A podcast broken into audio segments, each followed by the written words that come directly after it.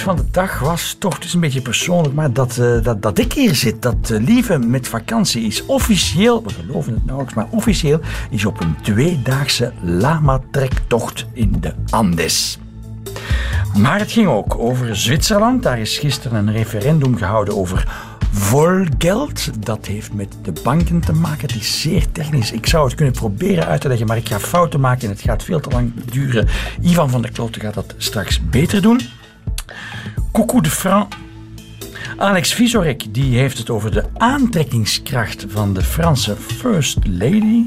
Jeroen Baart is de burgemeester van Boom en die is op zoek naar een verklaring voor de massale hoeveelheid cocaïne in het rioolwater van de gemeente Boom. En Patrick Grootaert, entomoloog, dat wil zeggen een insectkundige, die gaat een uh, probleem van een luisteraar oplossen. Henk de Korte ziet zijn wilgje in zijn tuin kaalgevreten worden door een kevertje. Wat is dat voor een kevertje, professor? En we sluiten af met het middagjournaal. En dat komt deze week van Bavo Klaas. Veel plezier ermee. Nieuwe feiten. De Zwitsers hebben het voorbije weekend uh, hun favoriete hobby beoefend, namelijk naar een referendum gaan. Uh, maar waarover het referendum precies gaat, is eigenlijk een zeer ingewikkeld verhaal. De, de doorsnee Zwitser heeft zich over een moeilijk economisch probleem moeten uh, uitspreken. Ehm, het voorstel is afgewezen. U zou natuurlijk graag weten wat het voorstel was, maar het is bijzonder moeilijk om uit te leggen. Ik, ik haal daarvoor Ivan van de Kloot erbij. Goedemiddag, Ivan van de Kloot. Goedemiddag. Het gaat over hoe, hoe banken werken, meer bepaald hoe leningen werken. Zal ik eerst vertellen hoe ik dacht dat leningen werken als, uh, als, ja, als leek, als economische leek. Ik, ik, ik, ik, wil een huis bouwen of ik wil een huis kopen. Ik heb daar, oh, pak nu, pak, pak weg 200.000 euro voor nodig om dat te kunnen betalen. Ik ga die 200.000 euro dus lenen bij de bank. Ik dacht altijd dat er tegenover mijn lening van 200.000 euro een spaarder stond die 200.000 euro op zijn depositoboekje, op zijn spaarboekje had staan. Of verschillende spaarders die samen 200.000 euro op hun spaarboekje hadden staan. Dat is niet, dat is niet correct, hè? Het werkt nee, zo, zo, werkt het niet. Het eh, werkt op een heel andere manier, namelijk de bank door het geven van die lening ja. creëert geld uit het niet, uit het niets, uit out of thin air, zoals men in het Engels zegt. De bank maakt, dus, maakt geld dat er, dat er voorheen niet was. Ja, dus in ons systeem uh, wordt meer dan 90% en in veel landen meer dan 95% van het geld gecreëerd door commerciële banken. En wanneer doen ze dat? Op het moment dat ze een lening geven. Ah ja, ik dus dacht, dat, dat, dat heet geldcreatie. Hè? Ik dacht dat geldcreatie ja. was de nationale bank van een, van een staat. Ja, Europa maakt het allemaal nu wel wat ingewikkelder, dat weet ik, maar, maar laat ons daar nu abstractie van maken. De nationale bank drukt geld bij. Dat, dat dacht ik dat geldcreatie was. Ja, dat is wat wij noemen basisgeld en dat is minder dan 3% ja. van de totale geldomloop in omloop. Dus je hebt de bankbiljetten, je hebt de, de munten, maar het meeste geld uh, wordt gecreëerd op, uh, ja. op andere wijze. En het overgrote deel daarvan wordt door de banken zelf gecreëerd. Ik, we zullen het even heel plastisch uitleggen. Ja. Stel dat iemand een woning koopt voor 100, ja. een bedrag van 100, ja. dan gaat hij een, een, geld lenen bij de bank voor 100. Ja. En hij betaalt daar de verkoper mee. Wel, als die verkoper die 100 euro krijgt, dan kan hij dat bijvoorbeeld op zijn spaarboekje zetten. Dus op dat moment heb je al de realiteit dat iemand 100 euro geleend heeft, dus dat geld dat is gecreëerd. Mm En de verkoper, door dat te incasseren, kan dat op zijn spaarboekje zetten. Ja. Dus eigenlijk is al de hoeveelheid geld in omloop enorm gestegen. Ja, ja, nu is het wel zo dat een stukje van dat geld door de bank in reserve wordt gehouden. Mm -hmm, mm -hmm. Um, maar dat is niet meer dan 10% zal ik zeggen. Dus een bank kan perfect um, van die 100 euro die die verkoper dan op zijn spaarboekje zet, 10 euro in reserve houden en 90 opnieuw ja. uitlenen aan ja. iemand die langskomt. Opnieuw geldcreatie. Ja, ja, ja, en, en zo zie je eigenlijk een reeks ontstaan. En, uh, vanuit uw uh, middelbare schooltijd weet u nog dat dat een meetkundige reeks is. dus uh, het wordt, de 100 wordt altijd vermenigvuldigd met 0,9. 100 wordt 90, 90 wordt 81, 81 wordt 73. Dat bedrag, omdat men elke keer een stukje in reserve houdt, wordt wel kleiner. Maar de optelling van al die geldcreaties Ja, kan is gemakkelijk oplopen tot 900. Ja, hè. Als enorm, je 10% in reserve houdt, heb je een meetkundige reeks waarvan de som kan oplopen tot negenvoud. Dat is wat men noemt de multiplicator van het bankwezen. Terug naar onze vrienden de Zwitsers, die dus dit weekend hebben moeten eh, beslissen over, en nu kan ik het wel zeggen, over het afschaffen van dit systeem. De, de vraag die zich voordeed was, zullen we eh, de geldcreatie nationaliseren, zodanig dat alleen de Zwitserse Nationale Bank nog geld kan creëren. Daar ging het over, hè? Ja, en dus wel, wat, het proces wat ik net beschreven heb, dat is altijd een fractie. Dat heet het fractionaal, fractioneel reservesysteem. En waar zij naartoe willen overstappen, of dat was de vraag, was het volle reservesysteem. Vol En geld is- heet dat in het... eh, Vol geld, ja, in, het, in het Duits. En het punt is, dit idee komt altijd opnieuw boven, elke keer dat er een grote bankencrisis is. Precies. ja. Dus in de jaren, 100 jaar geleden, na de grote depressie, was dit ook een heel eh courant vo- eh, voordeel, Ja. voorstel. Ehm, nu, het, we moeten het verhaal toch nog iets uitbreiden, namelijk het is wel zo dat er toezicht wordt gehouden op de banken.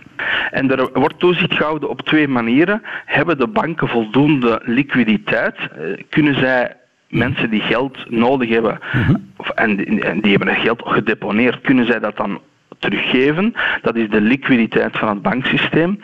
Anderzijds is hebben de banken buffers waarmee ze verliezen kunnen absorberen.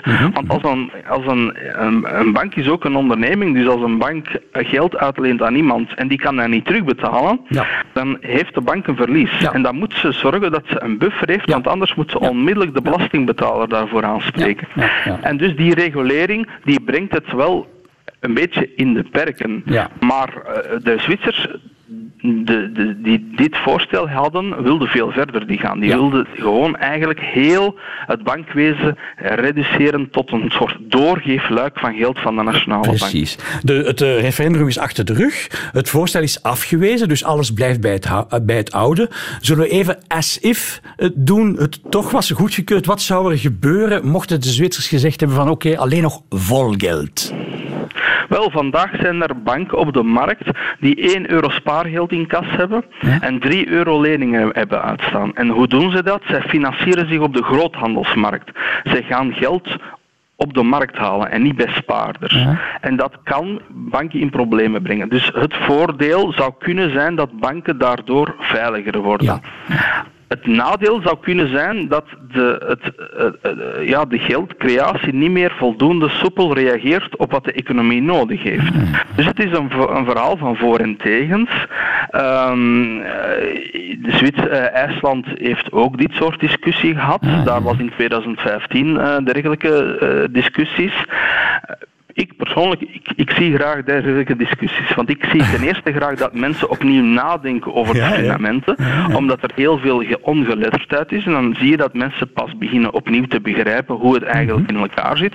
En dan hoop je ook dat er voldoende ook bij politici en dergelijke inzicht is van ja, we moeten daar toch meer voorzichtig mee zijn. Het is een radicaal idee. En dus we hebben al, het is altijd hetzelfde. Als we problemen hebben, kunnen we radicale oplossingen geven of we kunnen gematigde oplossingen Ja. geven. Voor allebei valt iets te zeggen, afhankelijk van hoe radicaal je een, eh, bent of hoe radicaal je de noodzaak ervan ziet. Ik zou heel graag hebben, zal ik maar persoon, uit persoonlijke titel zeggen, dat een heel klein land zoals IJsland dit zou proberen. Ah, ja. Bij wijze van een die- wetenschappelijk experiment bijna. Zo.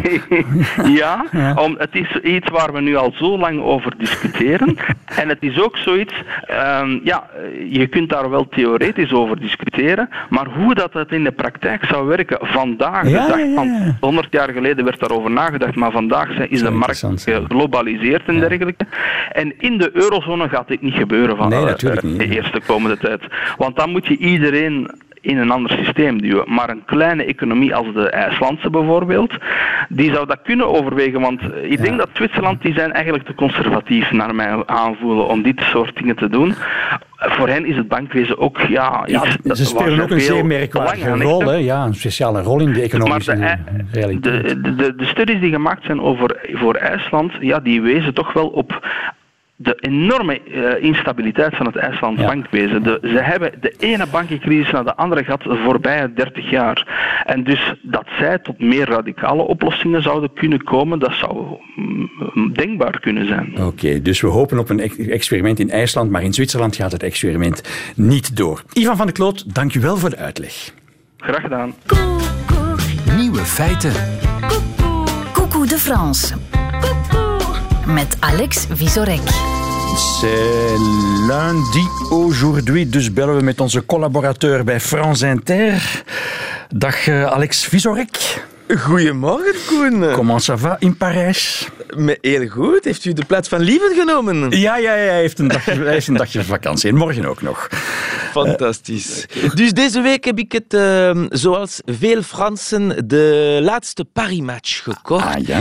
Uh, want op de cover staat mijn nieuwe passion. Of tenminste die van de Franse Brigitte. Brigitte, Paris-match, Brigitte Bardot, Brigitte nee. Macron. De nieuwe Brigitte. Ja, Brigitte Macron, inderdaad. Tabloid Paris-match rolt vaak de rode loper voor de Macrons uit. En deze keer is het niet anders. Brigitte Macron un an à l'Élysée, zegt de omslag. Uh, en dat jaar in l'Élysée is de gelegenheid voor een populariteitspeiling. Ja. En oh, verrassing, wie is nu super populair? Brigitte natuurlijk. Twee Fransen op drie zijn dol op haar. En hoe populair is haar echtgenoot?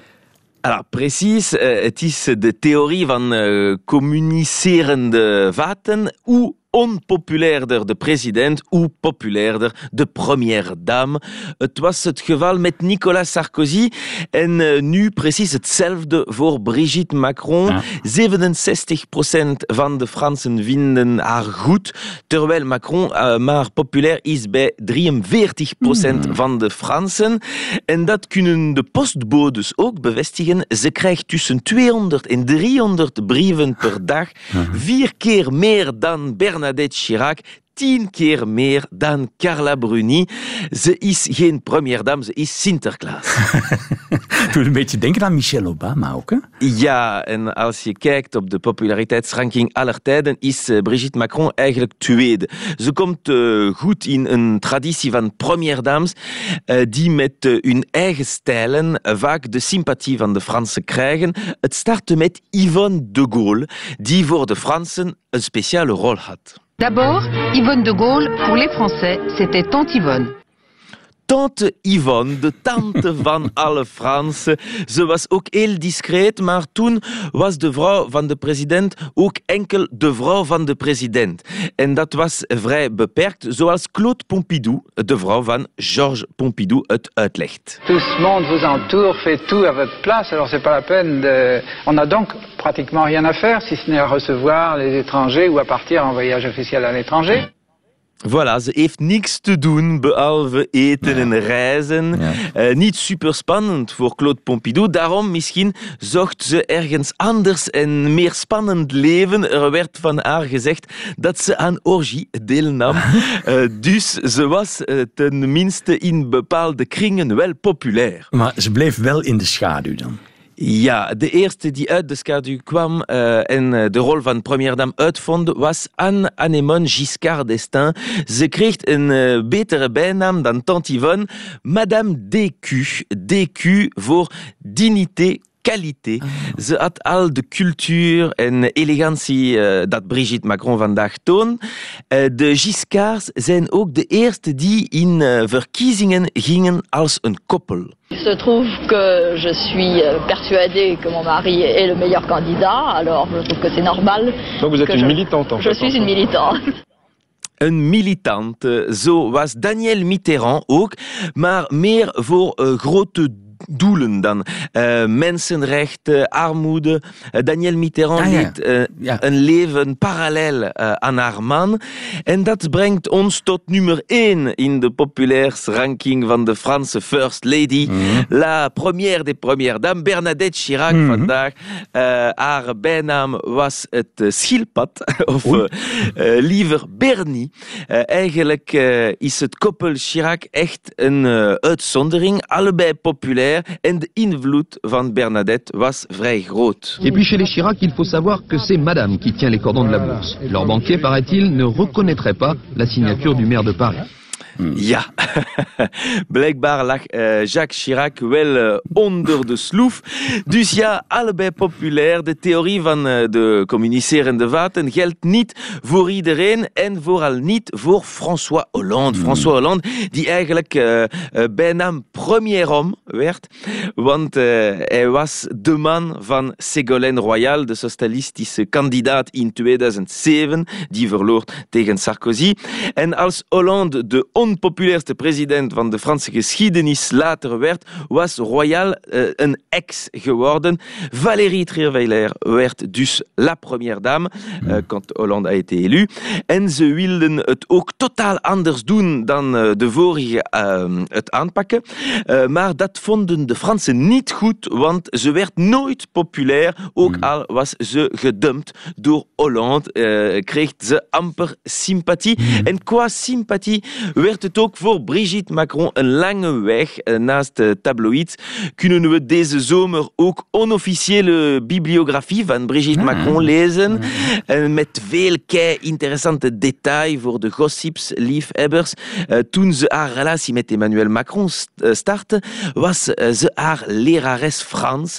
Ze was 38, hij was 15. Door deze relatie kreeg haar familie bedreigingen en heeft ze ook al haar vrienden toen verloren. Ja, echt materiaal waarop tabloids dol zijn. Maar in tabloids uh, verschijnen help ook, want nu uh, dat ze de première dame is met bijna 70% van de Fransen die graag met haar bevriend okay. willen worden. Alex Vizorek, bedankt dat je de Paris-match van deze week hebt willen samenvatten. Dan moeten wij hem niet meer lezen. Hè? Ja, cadeau. Tot volgende week. Hè? Dag. Tot volgende week. Bla, bla, bla. Nieuwe feiten. Bla, bla, bla. Radio 1.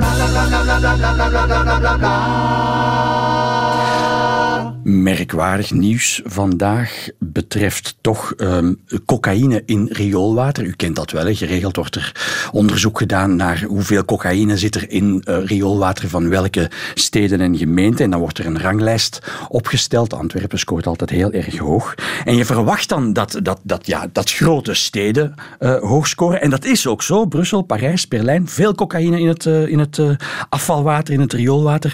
Maar welke Vlaamse gemeenten zien wij daar plots tussen staan? Wat zeg ik? Hoger staan dan Brussel, Parijs en Berlijn? De gemeente Boom. Ik bel met de burgemeester. Dag Jeroen Baart. Goedemiddag. N-VA-burgemeester van Boom. Ik weet niet of ik u moet fe feliciteren met die... die... Ja, ik ben er, uh, ben er niet echt trots op. Nee, het is Europees onderzoek, dus het was vergeleken met internationale steden. En dan staat plots uw gemeente daartussen. Wist u dat dat onderzoek eraan kwam? Nee, um, ik moet zeggen, we stonden ook wel wat perplex over het, uh, over het resultaat. Het zal wel zijn. En ja, uh, ja dan, dan uh, begin je zelf wel wat vragen te stellen. Ja. Wij dachten op de redactie, dat, ja, op de redactie zijn we er ook over bezig geweest en we dachten meteen aan Tomorrowland, want dat is in uw gemeente, hè? Ja, dat klopt. Dat is natuurlijk, um, moet ik zeggen, een gemakkelijke. Hè? Ja, een gemakkelijke verklaring bedoelt u? Ja, ja, ja. ja, dat is een gemakkelijke verklaring, dus schuif maar af op. Ja.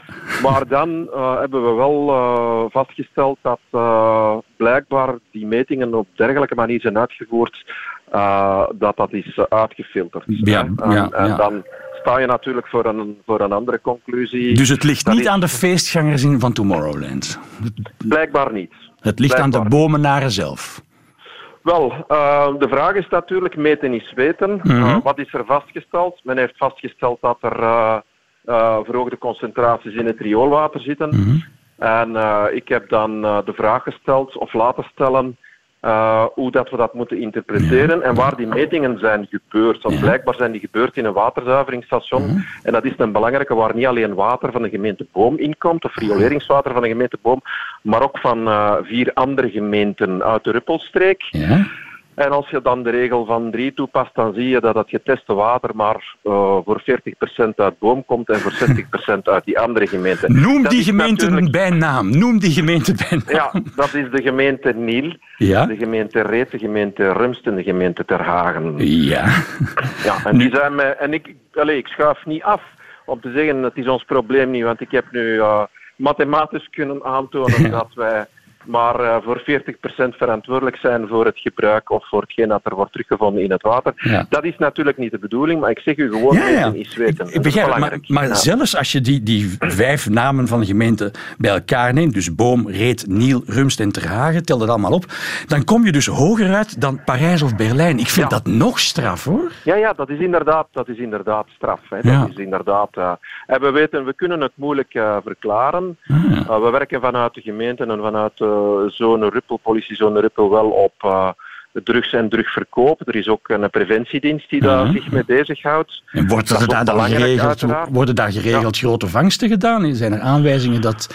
Ja, uh, laten we zeggen dat er uh, toch wel af en toe wordt gescoord, maar dat zit dan vooral in het, uh, in het gerechtelijk onderzoek. En als burgemeester krijg je dan daar niet altijd juiste en, en pertinente informatie over. Dus wij sturen wel aan, of ik stuur wel aan op. Uh, ik vind dat belangrijk, uh, die, uh, die oorlog tegen drugs, omdat we ja. ook met een vrij grote scholengemeenschap ah, in de streek zitten. We hebben in Boom 7000 leerlingen, die natuurlijk niet van Boom alleen komen, maar ook vanuit de omliggende mm. streken, omliggende gemeenten. En wij vinden het absoluut noodzakelijk dat daar echt wel wordt opgetreden tegen druggebruik, mogelijk in scholen. Dus het, we zijn gealarmeerd. We zijn gealarmeerd. Maar we moeten het wel in de juiste kader Zeg, maar cocaïne, dat is toch een beetje een rijke mensendrug ook. Hè? Ik associeer dat met, met, met advocaten en dat soort van... Um, kringen. Zijn er veel advocaten? ja, nu ben ik die mensen wel verdacht aan het maken zonder veel reden. Maar, ja, dat was een, uh, dat was een, tweede, uh, een tweede opmerking die ik had. Van, ja, hoe is het mogelijk? Boom is nu niet direct.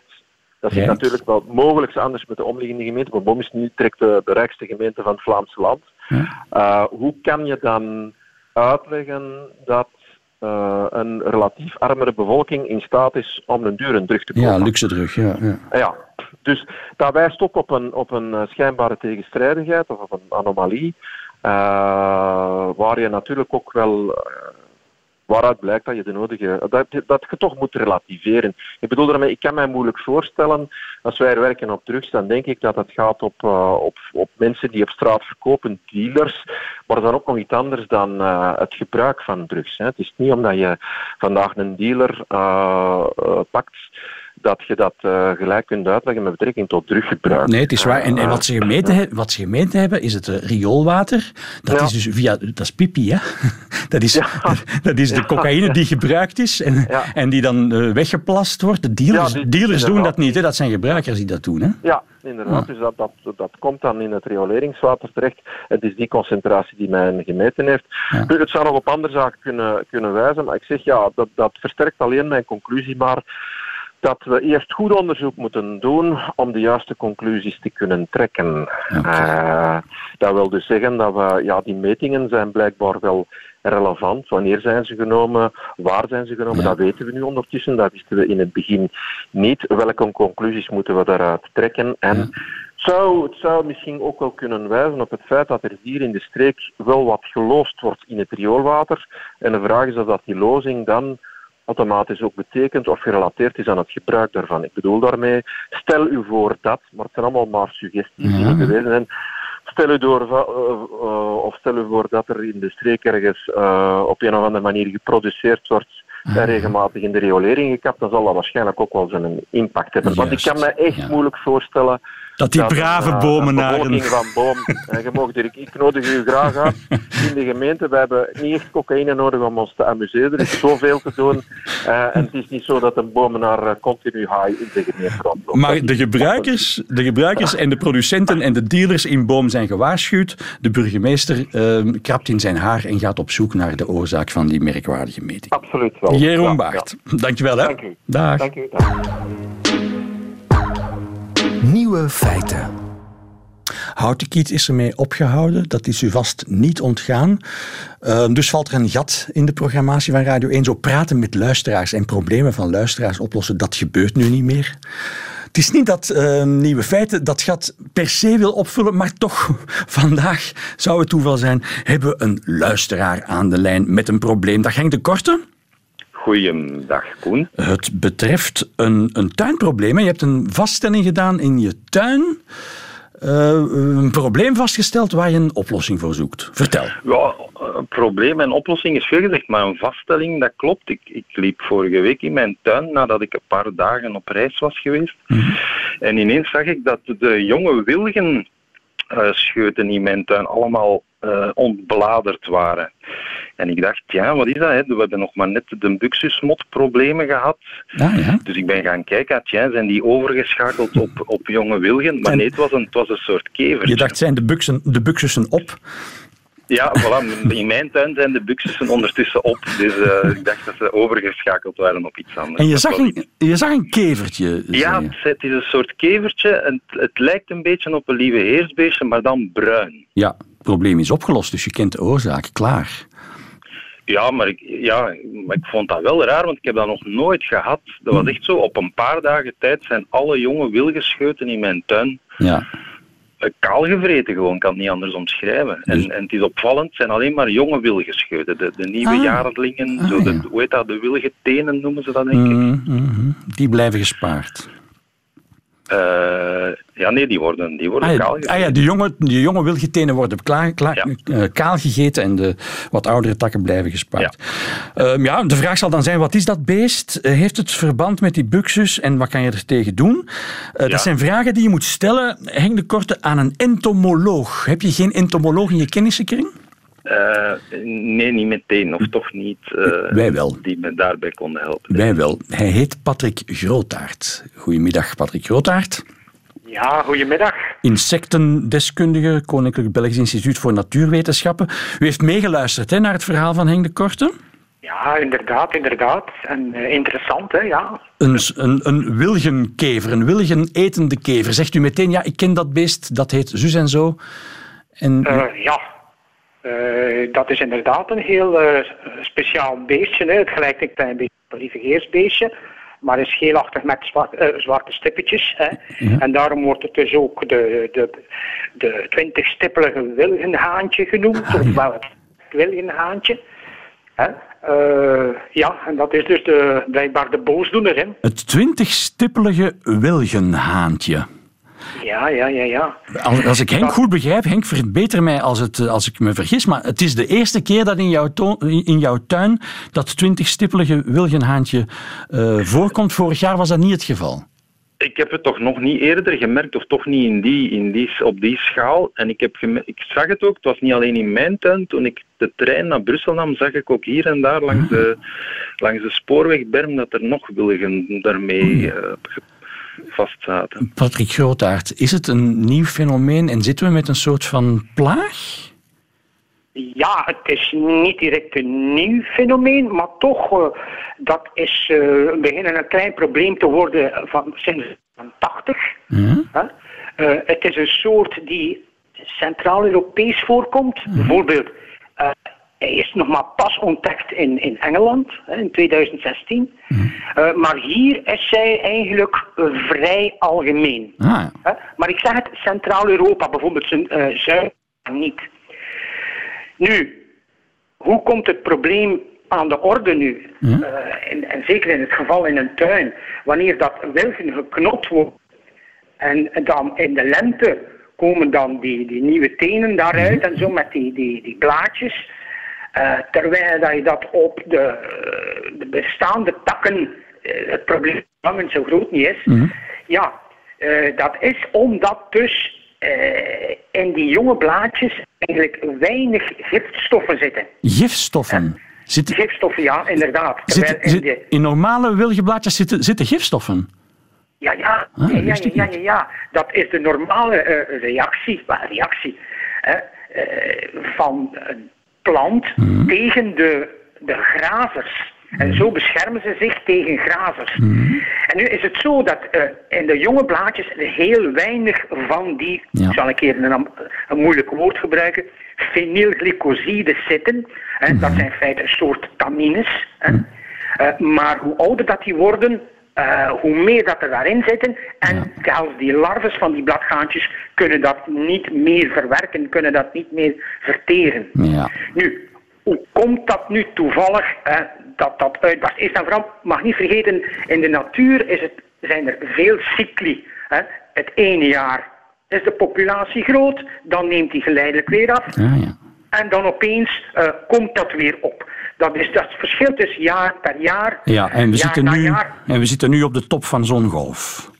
Waarschijnlijk wel, maar uh, doordat dus die wilgen pas geknot waren, hè, uh, zijn die natuurlijk veel fragieler en veel meer, maakt meer kans om dus die Ja. wilgengaantjes te krijgen. Ja. Zeg, en dat, dat, Eh, dat, en- dat twintigstippelige wilgenhaantje, lust dat alleen maar wilg?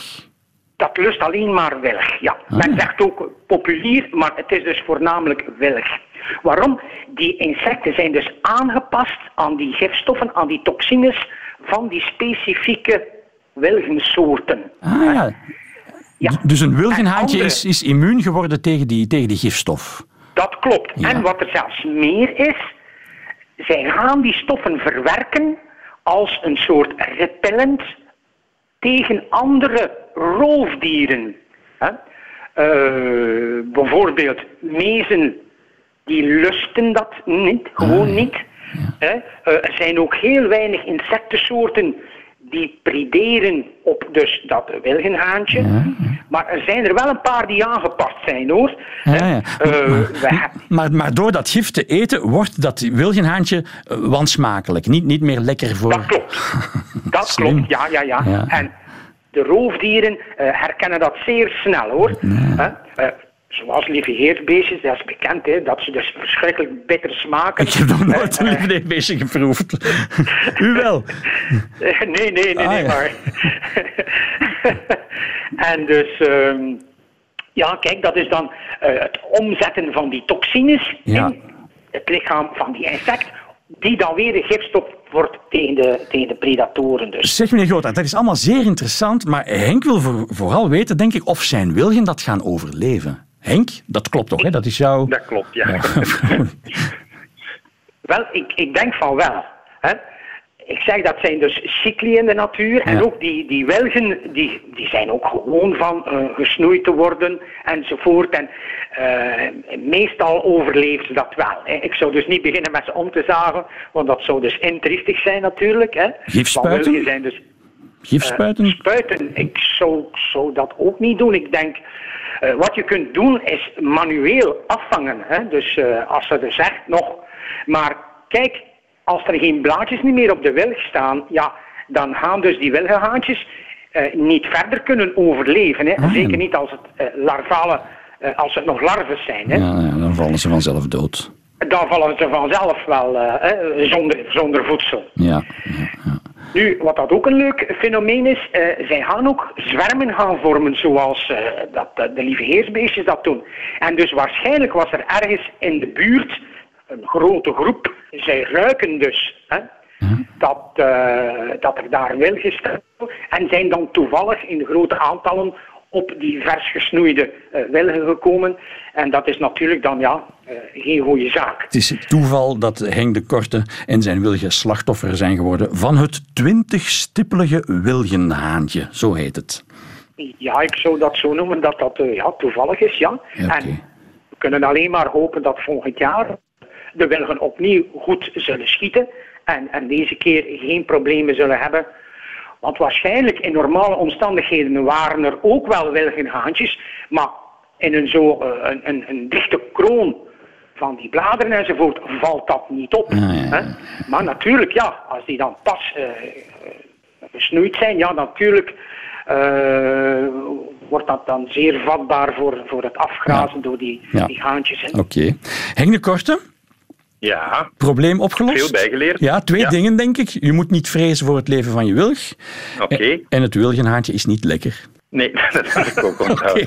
Maar het was een interessante vaststelling. Tot, en dat heeft tot vijf minuten interessante radio geleid, Henk. Mag ik je daarvoor danken? Graag gedaan. En daar dank ik Patrick Grootaert, entomoloog uiteraard, ook voor. Ja, Tot ook ziens. graag gedaan, hoor. Ja, dag. joe. Dag. Het eh, middagjournaal komt deze week van Bavo Klaas. Nieuwe feiten. Middagjournaal. Beste luisteraar, u hebt het allicht ook al meegemaakt. Een arts vult het attest in waarmee u bij het ziekenfonds een deel van de kosten terugbetaald krijgt. En als hij het aangerekende bedrag noteert, wordt hij door een onverhoedse tremor overvallen, een soort peracute Parkinson, zodat het getal jammer genoeg onleesbaar is en de buitenwereld niet weet hoeveel u hebt moeten betalen. Of nog eenvoudiger, een arts die het bedrag niet invult. Vorige maand had ik een beetje tandpijn. Draaglijk hoor, maar je moet de problemen aanpakken voor ze uit de hand lopen. Zegt ook de overheid altijd. Wie te lang wacht, jaagt zichzelf en de ziekteverzekering extra op kosten. Dus ik naar mijn tandarts. Hij zegt: die kies met drie wortels heeft een zenuwbehandeling nodig. Dat doen gewone tandartsen tegenwoordig niet meer. En hij geeft me het adres van een endodontist. De behandeling daar wordt zorgvuldig uitgevoerd, maar naar het einde toe gebeurt er iets vreemds. De endodontist en zijn assistenten raken gelijktijdig bevangen door een zekere gespannenheid, alsof ze naderend onheil voorvoelen. Dan geeft de endodontist een schot voor de boeg. Ik hoop, zegt hij, dat u een verzekering hebt voor tandheelkunde, want het ziekenfonds betaalt hier bijna niks van terug. En voor de assistente me de rekening overhandigt, waarop twaalf posten zijn gespecificeerd, doet ze aandoenlijk veel moeite om me te overtuigen dat alles wat daarop staat zich ook echt heeft voltrokken. Het is duidelijk, dit zijn mensen die elke keer dat ze een patiënt moeten gaan zeggen hoeveel hij te betalen heeft, bang zijn gemolesteerd te worden. Mijn rekening bedroeg 580 euro en daarvan heeft het ziekenfonds beduidend minder dan een derde terugbetaald. Op het attest voor het ziekenfonds had de endodontist het bedrag onvermeld gelaten. Een aanvullende verzekering heb ik niet, en overigens was de vulling van de tand tijdelijk en heeft mijn tandarts ze daarna nog door een definitieve moeten vervangen. Het is één van tweeën. Ofwel was die endodontist een patiëntenmelker die voor een tweede villa in knokken spaart. En dan heeft mijn tandarts me slecht geadviseerd. Er zijn vast ook endodontisten die een bescheidener villaatje in het binnenland op toog hebben. Ofwel heb ik een eerlijk gerechtvaardigd bedrag betaald. En dan zou de overheid haar terugbetaling eens wat meer op de werkelijkheid mogen afstemmen. We kunnen het natuurlijk ook weer zoals vroeger doen: hinderlijke tanden trekken en de mond stukje bij beetje vrijmaken voor het onontkoombare kunstgebied.